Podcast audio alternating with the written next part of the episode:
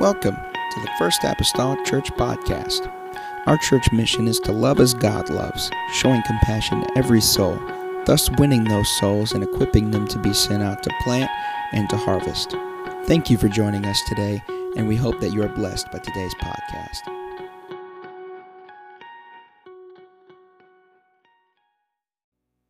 Acts chapter number 22. I want to read the first five verses of uh, that chapter here this evening. Acts 22 and the first five verses of that chapter here tonight. Amen. The Bible says, Men, brethren, fathers, hear ye my defense which I make now unto you. And when they heard that he spake in the Hebrew tongue to them, they kept the more silence. And he saith, I am verily a man which am a Jew born in Tarsus, city in Cilicia, yet brought up in the city at the feet of Gamaliel, and taught according to the perfect manner of the law of the fathers, and was zealous toward God, as ye all are this day. And I persecuted this way unto the death, binding and delivering into prisons both men and women as also the high priest doth bear me witness, and all the estate of the elders, from whom also I received letters unto the brethren. I went to Damascus to bring them which were there bound unto Jerusalem for to be punished. Amen. I'm going to try to cover the whole chapter here tonight.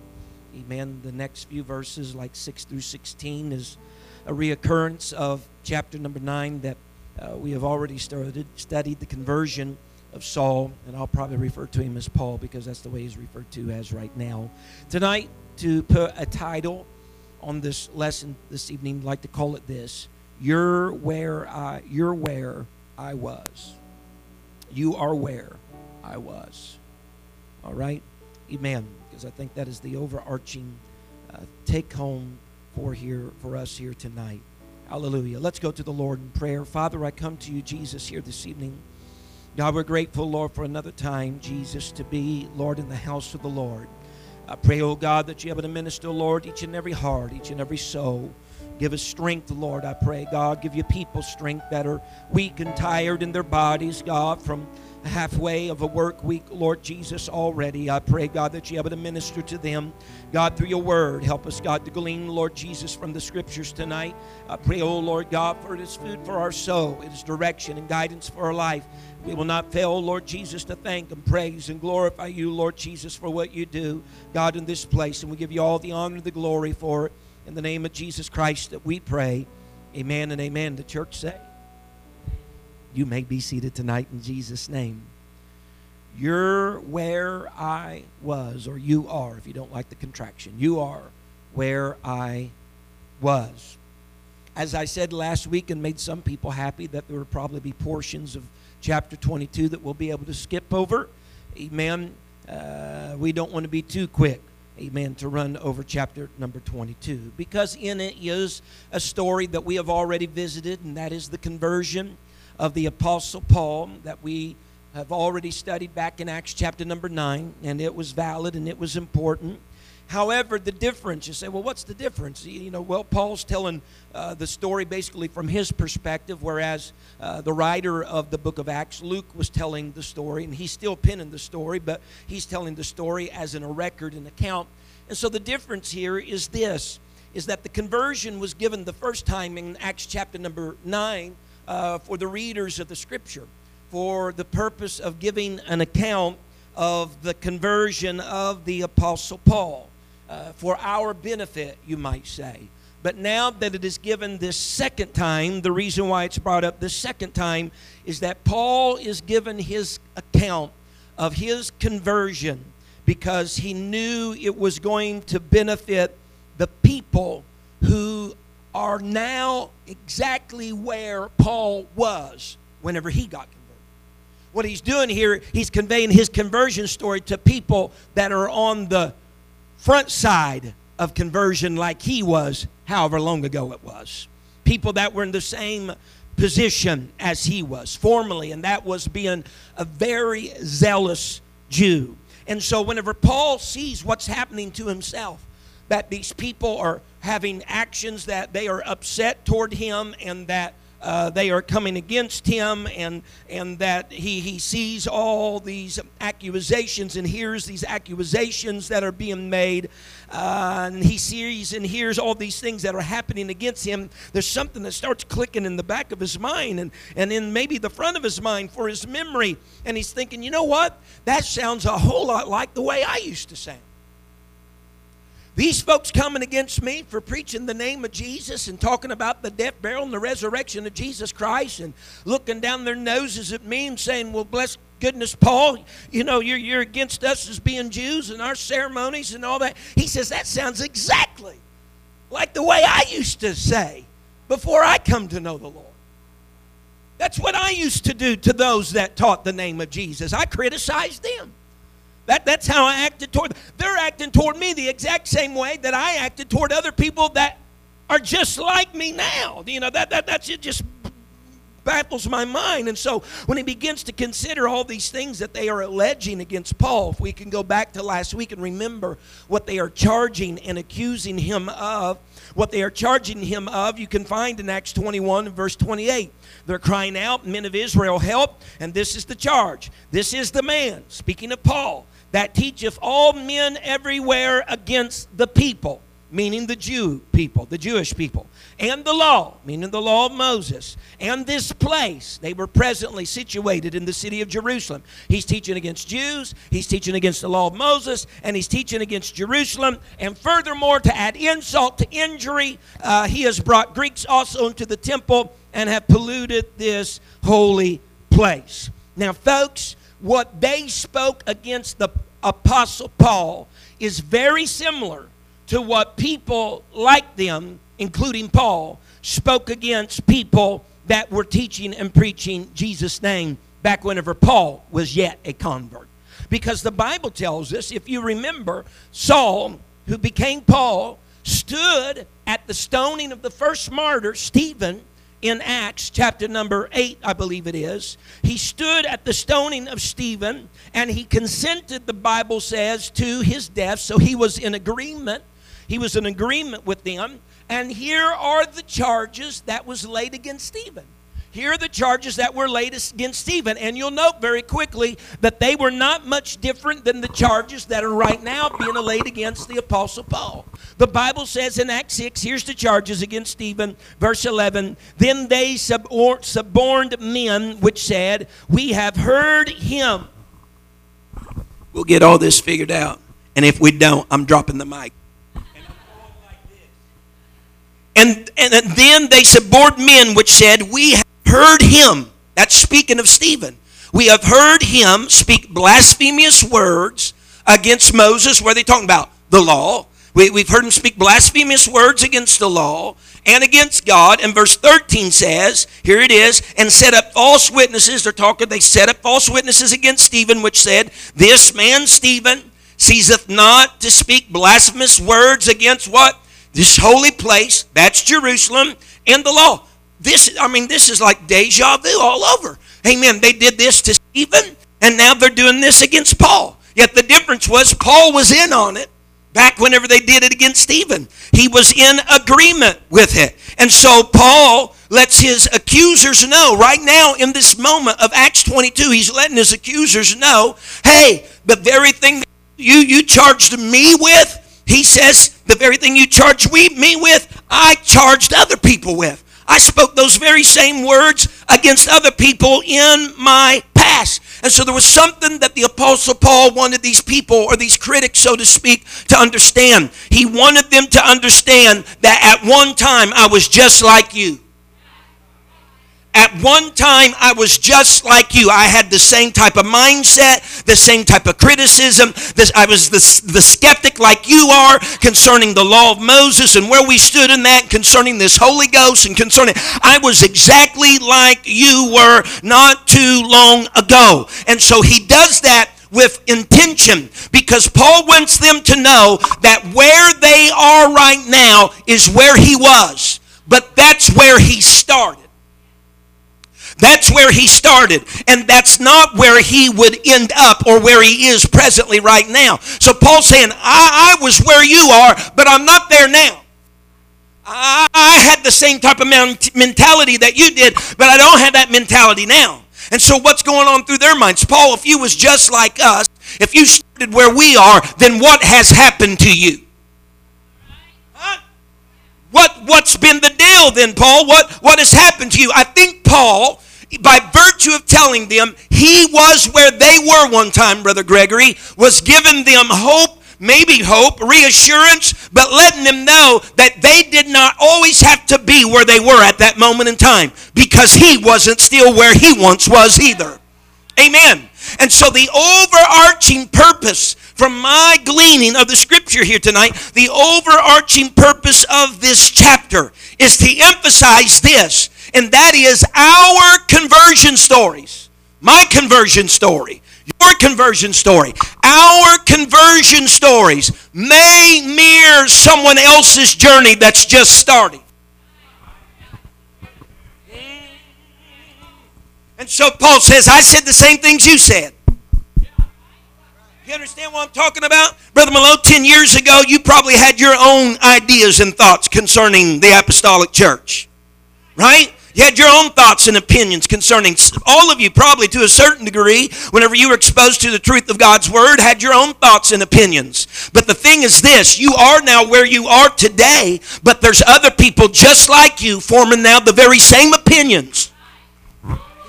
The very same opinions that you once had, they now have. Some of them are skeptical, some of them are critical, but they're just where you were. However, many years ago now that that has been. And so Paul identified, I've been where you are at. Yes. That apostolic, sanctified, Holy Ghost walking, tongue talking apostolic Paul said, I've been where you're at. Do you understand what type of walls come down whenever someone that has an opinion of you of being a 57 model Christian that's been around and in this thing your whole life and you got it all together, you tell them, I've been where you're at. I've been where you at. I, I had the doubts. I had the confusion. I was bewildered. I didn't know what to go on or what to think. And you say, I've been there. Oh, God. I've, I've been there. And so he proceeds, though. Paul doesn't just leave them with the testimony, I've been where you're at. He proceeds to tell them what happened to him. What happened to them. And he tells them how he changed or how what he came in contact with affected him and changed him, changed his outlook, changed his mindset, changed who and what he was. And so, before all of this, what he relates to them. He tells them then, he starts from the very beginning. He tells them who and what he was before conversion. And then he's going to tell them about his life at conversion. And then he's going to tell them about his life after conversion. Someone say amen. so the last time that we left, the Apostle Paul, he's just standing there with his legs on the stairs and he was on the verge of addressing an angry mob that had been angry at him. He's left there with the allegations that are set against him. He has been left there. He, the Bible says he had already been bound with two chains, so he's there bound. And he's left there with just a permission from the chief captain to address this angry mob. Amen. And it's very important because uh, along the way, if you'll remember, the chief captain wanted to know something. He wanted to know who this individual was, speaking of Paul. And he also wanted to know what has this man done? I mean, there's this angry mob. People are upset. They're clawing at him. Remember, they had to they had to bear him up on their shoulders, so to speak. They're, so what what is it that this man has done? He would really like to have that answered, amen. But he doesn't quite get it answered yet. But he will eventually, amen, as the book of Acts goes on. But we'll look at that just a little bit later. Now, Paul, whenever he addresses the crowd, he doesn't address the crowd in the universal Greek language as he did the chief captain. Amen. He doesn't do that. He addresses the people in the Hebrew tongue. Now, the universal language at that time was Greek. Historically, Jerusalem and other areas in that vicinity had been Hellenized, which is just a fancy way to say that they have accepted and adopted Greek culture, Greek language, all the different things that the Greeks done, they just accepted that and they just made that a part of their own life. And so, since Greek was the universal language, as a result of that, everyone would speak in Greek if they wanted to understand or convey something between each other. But Paul needed to narrow his focus down because every accusation against him about you're against the people, the Jews, you're against the city of Jerusalem, you're uh, against the law of Moses, all of that has to do with the Jewish culture and Jewish background.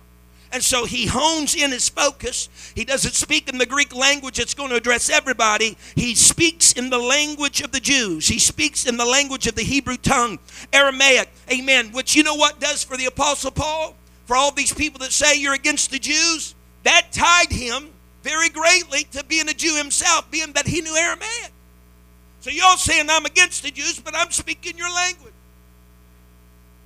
Paul's going to just whittle away at a few of these things. And so he's speaking their language, he's talking to them, and, the crowd kind of calms down a little bit, and they want to know what's going on. Now, now, now think about it. you, you, we, are, we are a diverse enough America that you know whenever you're in the store and you hear somebody else speaking a language that you don't know, you're just kind of over there, right?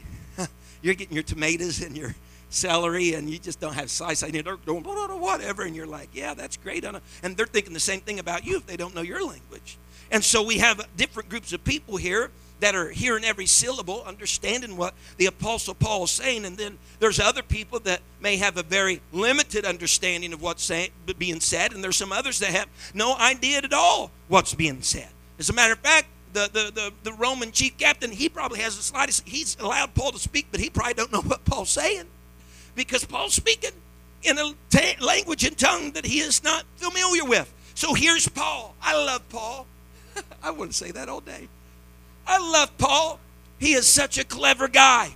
He slowly addresses their allegations against him. Because firstly, they said, you, you know, you're against the Jewish people. Paul comes out of the chute and he classifies himself and, and categorizes himself. He says, I am a Jew. I am a Jew. So if Paul is teaching against the Jews, he would have to make himself chargeable because this bad English, he is one. That's, that's him.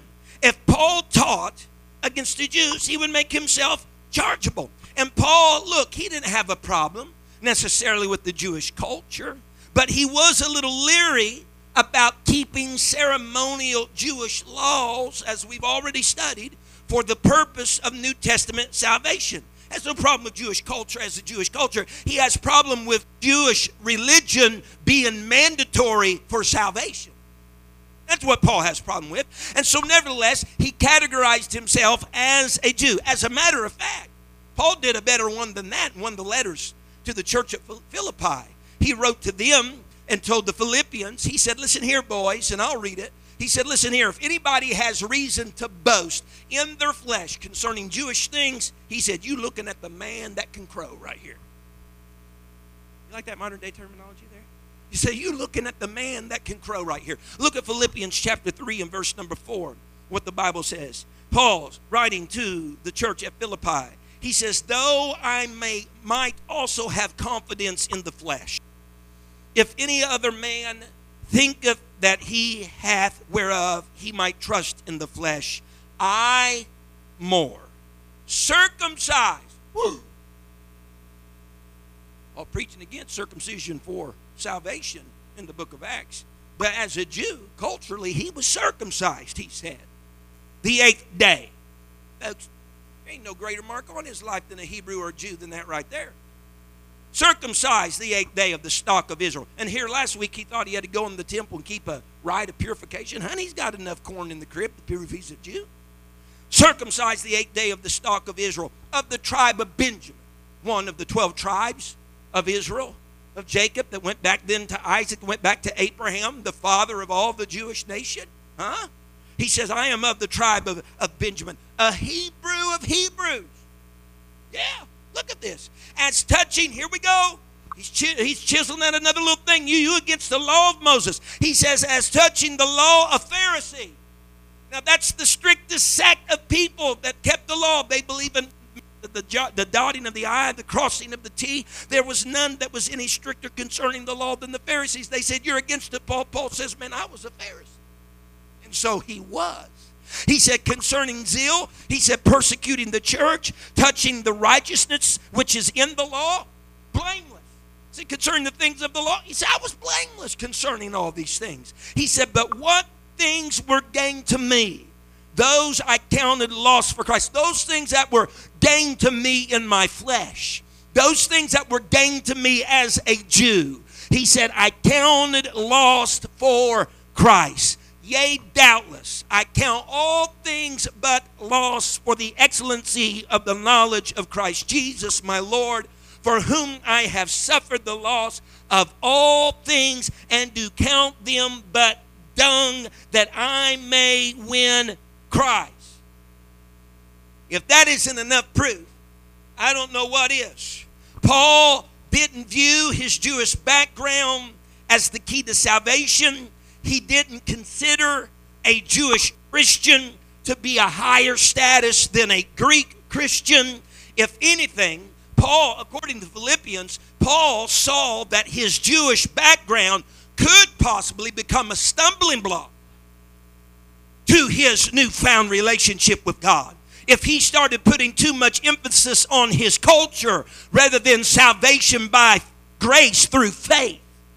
Amen. He sees that it could be a stumbling block to him. He says in the in his flesh, he says these things are admired. Other Jews admire that I am I am circumcised and I'm obedient to the law and, and that I keep all the ceremonial and the cultural things of, of, of my people. They admire that and they esteem that. He says, but I tell you what, in the shadow of the cross, he said, I count them all as lost. And he says, I uphold the Lord Jesus Jesus Christ. He said, Because all of my ceremonies could have never saved me, all of these sacrifices could have never saved me. My circumcision in the flesh, it never saved me. Amen. All of these different things of tabernacles and Pentecost and feasts and oils never, never saved me. But whenever a man came down from glory, God came down and put himself in a man in a body and went to the cross and blood was shed. Amen. That is what took care of my salvation nation, Jew, Gentile, barbarian, female, male, matters not. Yes. Says, I counted all as lost for Christ Jesus. If I was a Jew, I was a Jew. So, lest Paul would believe that his Jewish practices would secure him Christ, he held those things loosely. He held them loosely. He gained Christ by faith, so he holds all these other things loosely. He even explains in verse 10 of that same chapter there, he explains in verse number 10 that what his righteousness, let me just read it, that I may know him in the power of his resurrection, the fellowship of his suffering, being made conformable, verse 9 rather, and be found in him, not having mine own righteousness, being found in Christ, that is, not having my own righteousness, which is of the law. You hear it?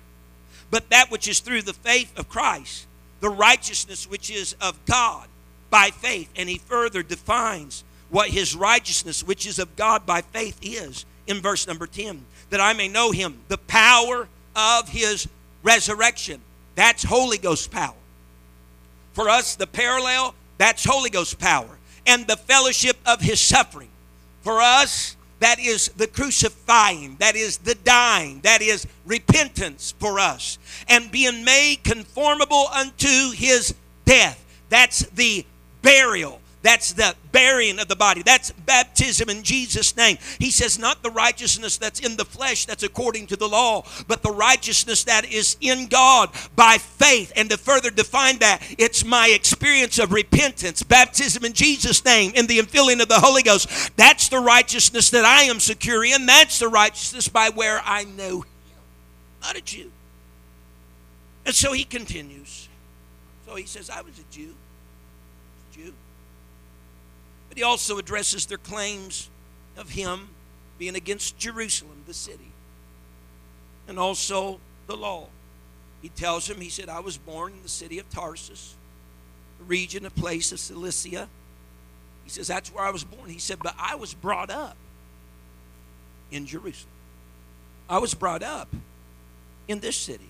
As a matter of fact, he said, I was taught after the perfect manner of the law at the feet of Gamaliel. Hold on. Paul? Yeah, boys. I was brought up right here. I was taught at, at the feet of a very knowledgeable man of the law, the, the perfect man of the law. He taught me. Now, folks, I know there's going to be exception to the rule many times, but seldom does a person attack the place where they were brought up. I mean, seldom. Wherever you were reared and you was raised, I mean, you have because uh, I maybe it's because those are your years, you know, of childhood and stuff that's there, and you just have memories of hopefully, hopefully, I say this, there's always exceptions. No one pin me to the wall later. You know, hopefully there's always just good memories that are there. And so seldom does a person attack the place where they were brought up or the people necessarily of that place. And so Paul says, This is where I was brought up in Jerusalem. And you're saying, I'm gonna get you this this is these are my people. This is where I was brought up. Not only that, I was taught at the feet of, of Gamaliel. Gamaliel was a character that would have been known by most, if not all of them. Gamaliel would. Gamaliel at this point in time already passed on, already dead, and people even write, of him, historians that write of him said that whenever Gamaliel died, many people said that a part of the law died because he was such a strong supporter of the law and a teacher of the law. And that's the type of person that Paul learned the law from. And so you know that he knew the law because Paul's teacher was one of the greatest teachers of the law. So Paul had perfect knowledge of the law and he had a very good teacher. And so he's saying, guys, he I'm not preaching against, I'm not, I'm not coming against Jerusalem. I'm not coming against the law here. As a matter of fact, he goes on whenever he speaks of what happened to him. He goes on and he says, I tell you what, he says, there are some of you all that are probably even here today, some of you high priests, some of you elders that are here today, that was there back however many years ago whenever I asked for letters to go to Damascus and grab these people that taught in the name of Jesus. Some of y'all probably serving still up here on the board of the Sanhedrin. Y'all, oh, you know, know, kooks, you're probably still there. And you remember whenever I was given even the letters to do this. You know what Paul was saying in this moment of his pre conversion? He's basically saying this. He says, You all are zealous. He said, I was zealous. He said, You all are persecuting the way, otherwise known as Christianity. He said, I persecuted Christianity. I persecuted Christians. He said, You all are trying to place me in prison. He said, There's a lot of people I put in prison too. He said, This isn't really about me being against you. No, no. It's not about me being against you. He says, It's about me. I was you. I was you. It's about you. I can say, I'll tell you on this side of it. It's about you. You don't have the revelation of the Almighty God that came in the man Christ Jesus. It's about you taking all of your theories and all of your feast and all of your offerings and all of your ceremony and all of your ritual. It's about you taking all of that and gaining the experience of what all that represents.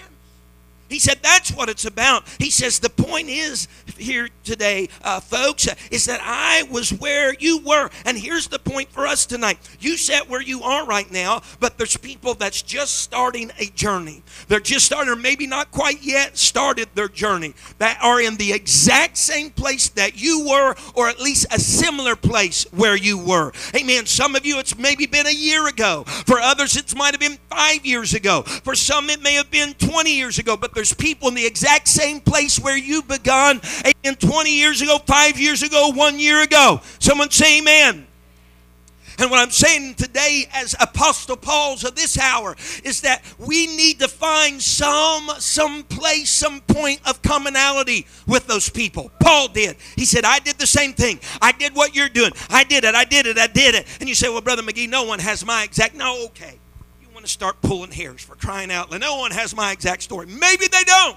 But if you were an addict before you come to God, there's another addict out there. If you were a skeptic before you came to God, there's another skeptic out there. At least we can all agree in this. You were a sinner before you came to God, and that's where they are too. If we can just find some level of commonality and say, that was me 10 years ago, that was me five years ago, the thoughts and feeling you're having right, that was, that was me. That you're feeling what I felt. You're experiencing what I experienced. Mm. Amen.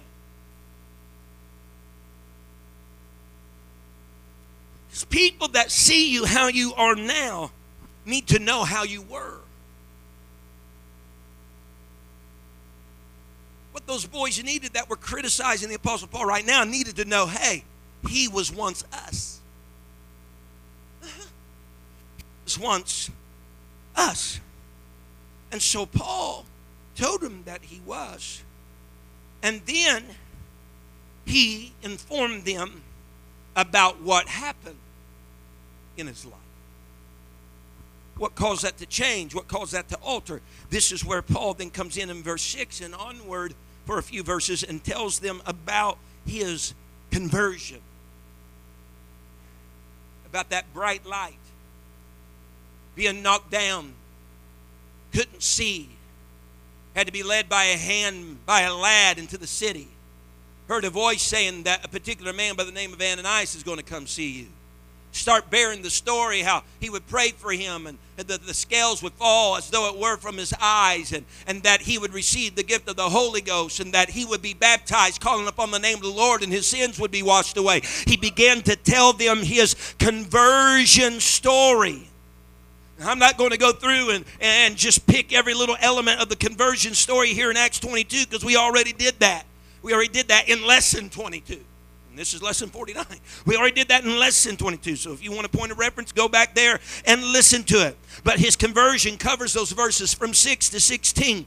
And, Paul just highlights the items that would be important to those whom he is speaking to right now because he affirms to them some things. And what he affirms to them are some things that they were doubtful about because the stories that they heard was that Jesus went to a cross, that Jesus went to a tomb. Three days later, they couldn't find his body, but his disciples and other people were probably been given a bill of goods and stole away the body. And that is what they were accepting as truth. But Paul shows up and says, On my way to the Damascus Road, I heard a voice from heaven, and there was a light. And I said, Who art thou, Lord? And he said, I am Jesus. Whom I'm, so I'm affirming to you, he is alive. He is alive. Folks, there's something that needs to be taken off, if you will, the myths of the world that Jesus is not some other God that's dead in a tomb somewhere. It needs to be reaffirmed to our world, our community, your family. He's alive and well. He sits upon the center of the throne. He does all things after the counsel of his own will.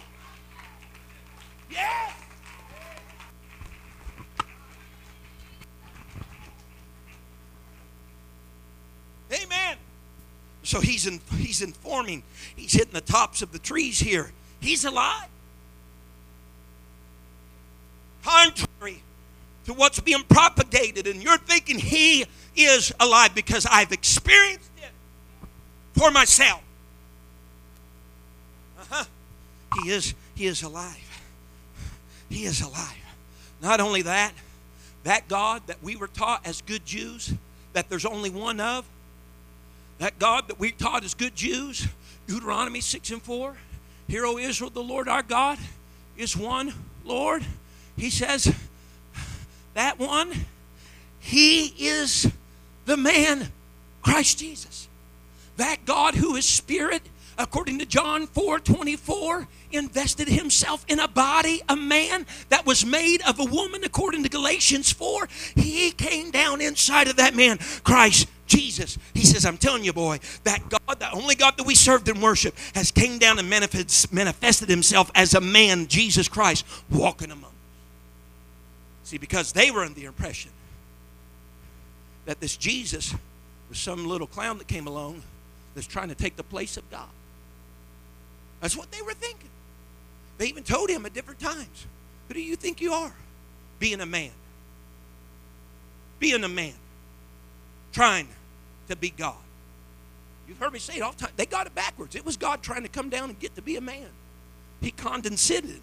He did. He didn't take upon himself the form of an angel, but he took upon himself the seed of Abraham. He became a part of the human family. Because that's the only way he could redeem us if he became a part of the family.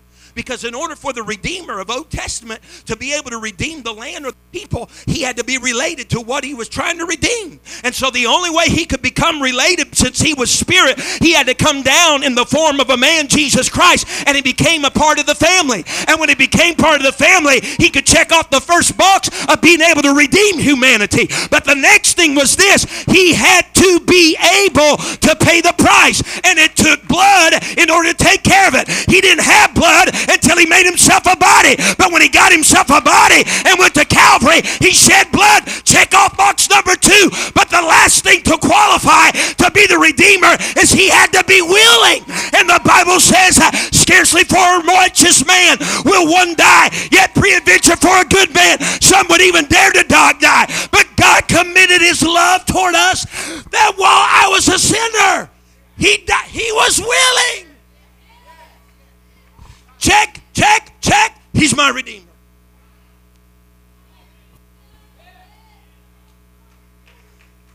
Ah. Check, check, check, check, check. So I didn't hear just hear his voice. I seen his glory.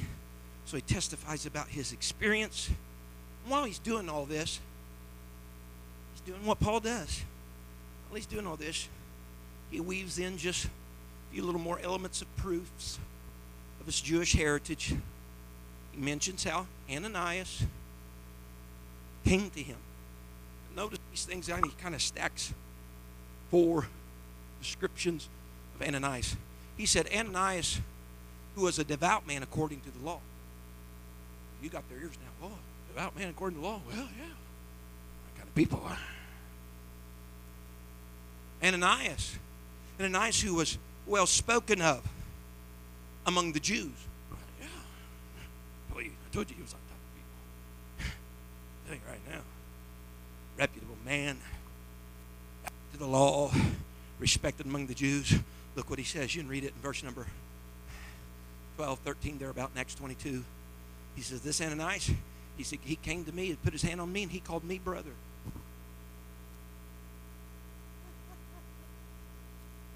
Think I'm against Jerusalem, the Jews, and your law? He said, One who's devout to the law, respectable among Jews, called me brother.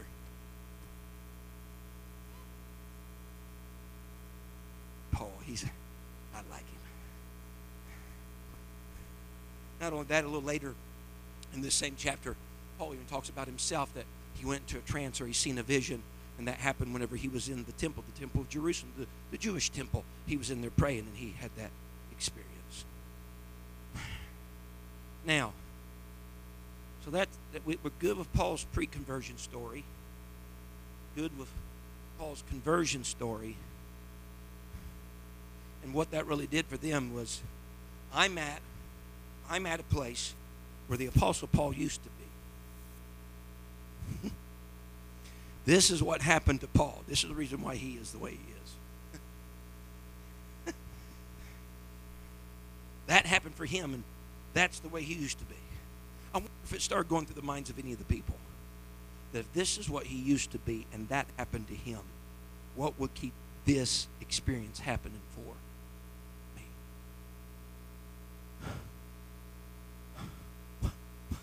What, what, what, what would keep that from, from happening? Because I guarantee you, as it was then, so it is now. That there's some that enter church doors and say that can never happen for me. No, that, that, that can't happen for me. I've, I've done too much, seen too much, said too much, involved myself in too much. And what you don't know, you might be sitting tonight even by somebody that had been where you are right now.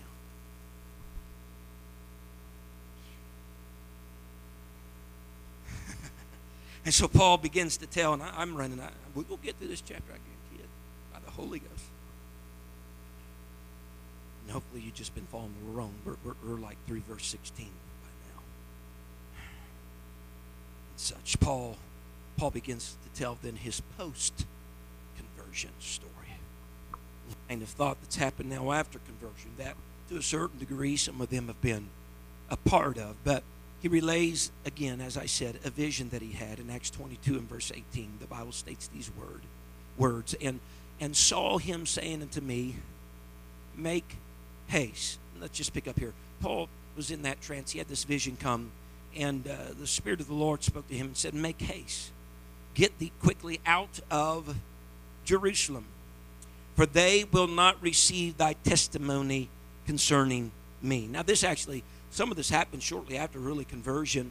Uh, Paul goes down to Damascus. He's not really well received. He goes away to Arabia, according to Galatians, for approximately three, three or four months. He comes back to Damascus. He's again not readily received. So it's quite probable and possible that this vision or trance that he had, that he's telling of in Acts 22, was during that period of time back there in Acts chapter number 9. But remember, what the Spirit is saying is to get out of Jerusalem because they will not receive thy testimony concerning me.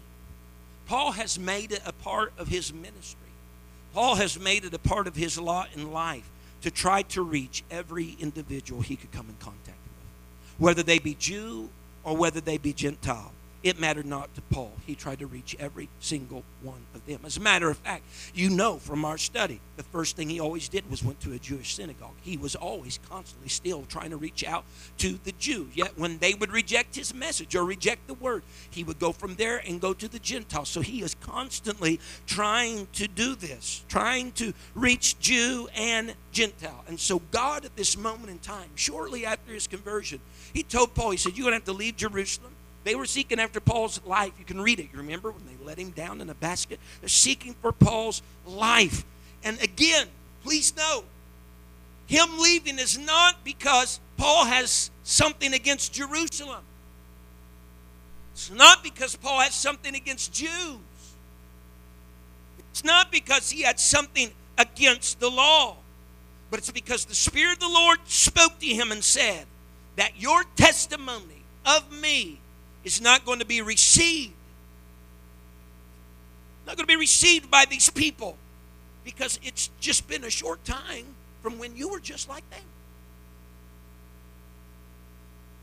That you were grabbing people and taking them to prison. They're going to be scratching their heads a little bit. I mean, is, is he walking the dog here? I mean, what, what I mean, what's going on here? They're not going to be able to receive that from you because it's just been a short period of time. Paul was Paul was a Jew, but he wasn't despising the Jewish teaching here. Amen. That's not a reason why he left. Amen. And, and being a true Jew, for that matter, if he was a true Jew as he was, he wouldn't even given he wouldn't have given a Gentile the time of day prior to conversion. He wouldn't have given a Gentile the time of day prior to conversion. But after he's had his change, after he has his experience, Jew, Gentile, didn't matter who they were. He was going to reach after to them. He's going to reach after them. Amen. And try to do what he can to meet them, love them, win them. He's mindful now of the Gentiles. He's mindful of them. He has a love for them. And so it's really amazing because at that point in time, early in his experience with the Lord, because they were seeking to take Paul's life, God saved him from the Jews and then sent him to the Gentiles. And that would have totally been backwards from what would have happened before he was and so, whenever Paul, in telling his story then to this angry mob, who is, by the way, seeming pretty silent right now, just kind of captivated by what he's saying, when he mentions the Gentiles, honey, all goes down the toilet from he mentions the Gentiles. Honey, you had them when you was talking about law, Jews, and Jerusalem. But whenever you mention Gentiles, Paul, it's all said and done. The attitudes started to rise again. Man, they whirled their garments, threw dust in the air. They're a little bit upset. The moment he said Gentiles, the Jews lost interest and they became unruly again. They started talking again away with this Paul. He has no right to live. You can read of it in verse number 22. And you can follow this to the end of the chapter. Now, I'll hold you about maybe four minutes or less. Someone's put me on the clock right So he does this. They're upset again. So here's the dilemma for the chief captain, poor guy. what he needs to know is what are the legitimate, what are, what's really the charges against this man? I know what they say, but I really need to know what the charges are. And whenever I gave him room to speak, he spoke in a, in a language that I couldn't even understand. So if he even said anything valuable then about the charges against him, I have a slight idea what they're talking about. He's speaking over here in the Hebrew tongue. I'm a Roman. So I still haven't learned anything. So I got to know what's going on. And so, in order to know what's going on, we're going to have to send him to torture, interrogation. Amen. So they're going to take him, they're going to bind him up. The Bible says they was going to, they was going to scourge him. It's those leathern, leathern pieces of thin leather, they had bones and, and, and pieces of metal in that they'd laid to his back. They were going to scourge him because he needs to know what was done. And it seems like the only way that he could perhaps get even Paul to talk about it, maybe he was going to have to put some pressure down on the old boy in order for him to talk. In the moment that he's about ready to do all this, Paul gives a little piece of information that he hasn't gave along the way. And he says, Is it right to do what you're about ready to do to Roman citizen? Uh oh. Hold on. Paul told the centurion this. The centurion went and told the chief captain this. Said, Captain, this man says that he's a Roman citizen. Chief captain goes in there. So you a Roman citizen? Yes, sir, I'm a Roman citizen. He said, Well, me too, but with a great sum of money. He said, I got my citizenship. Folks, you could not literally buy Roman citizenship, but just like in any era, you can bribe. Money talks. Paul says, he doesn't say all of this, but I'm just kind of putting this in. What is getting at is this Sir, I didn't buy my citizenship, I was born a Roman citizen. And whenever he learned that he was indeed a Roman citizen, there were things that were unlawful. Things that they had already even done to Paul and was fixing to do to Paul that would be unlawful. Him being a Roman citizen. For one, he wasn't to bind a Roman citizen and not know what they had done wrong. I mean, they, they were innocent till proven guilty. You weren't even to bind them until you knew. And here's Paul already got two chains on him, and he's a Roman citizen. You weren't to scourge a Roman citizen, yet they already had him all tethered up for the purpose of laying everything on his back. You weren't supposed to do that to a Roman citizen. None of those things were acceptable until the proof of whether or not the person was guilty was known. And so, not only that, Paul even had the right. What am I being tried for? What, what is the causes that are against me? I mean, the real causes, not these fake false witness. What are the real causes? And so we're leaving. This this is the end of the chapter. So we go leave Paul again. Man, this is like the beat continuing. You know, he's hanging over a cliff type scenario here. we're, we're leaving him again to be set up for another meeting. A lot of the rest of the book of Acts is just another meeting another meeting, another trial. He's going to be set up for another meeting where the Sanhedrin of those 70 individuals are going to come in and hear what Paul has to say. But he's going to go there unbound because he's a Roman citizen. He's going to set before the Sanhedrin and he's going to tell his story. Now, that's all nice and fine, but and you can stand with me tonight. But the thing I want you emblazed on your brain tonight is that our title, You Are Where I Was. There is somebody tonight that's where you have formerly been. There is somebody tonight where you have formerly been. And they need to know that you've been there. And they need to know that they don't have to stay there. And they need to know what happened to you in order to change you from where you was to where you. Oh. Let's bow our heads in this place tonight. Let's bow our heads in this place tonight. And the church start praying, and I'm asking you to pray this simple prayer tonight. God, put me in contact with some people that are where I used to be. Put me in. Thank you for listening. If you would like more information about our services and activities, you can find us on Facebook, Instagram, and Twitter with the username FACMC. Again, that's FACMC. Thank you and have a blessed day.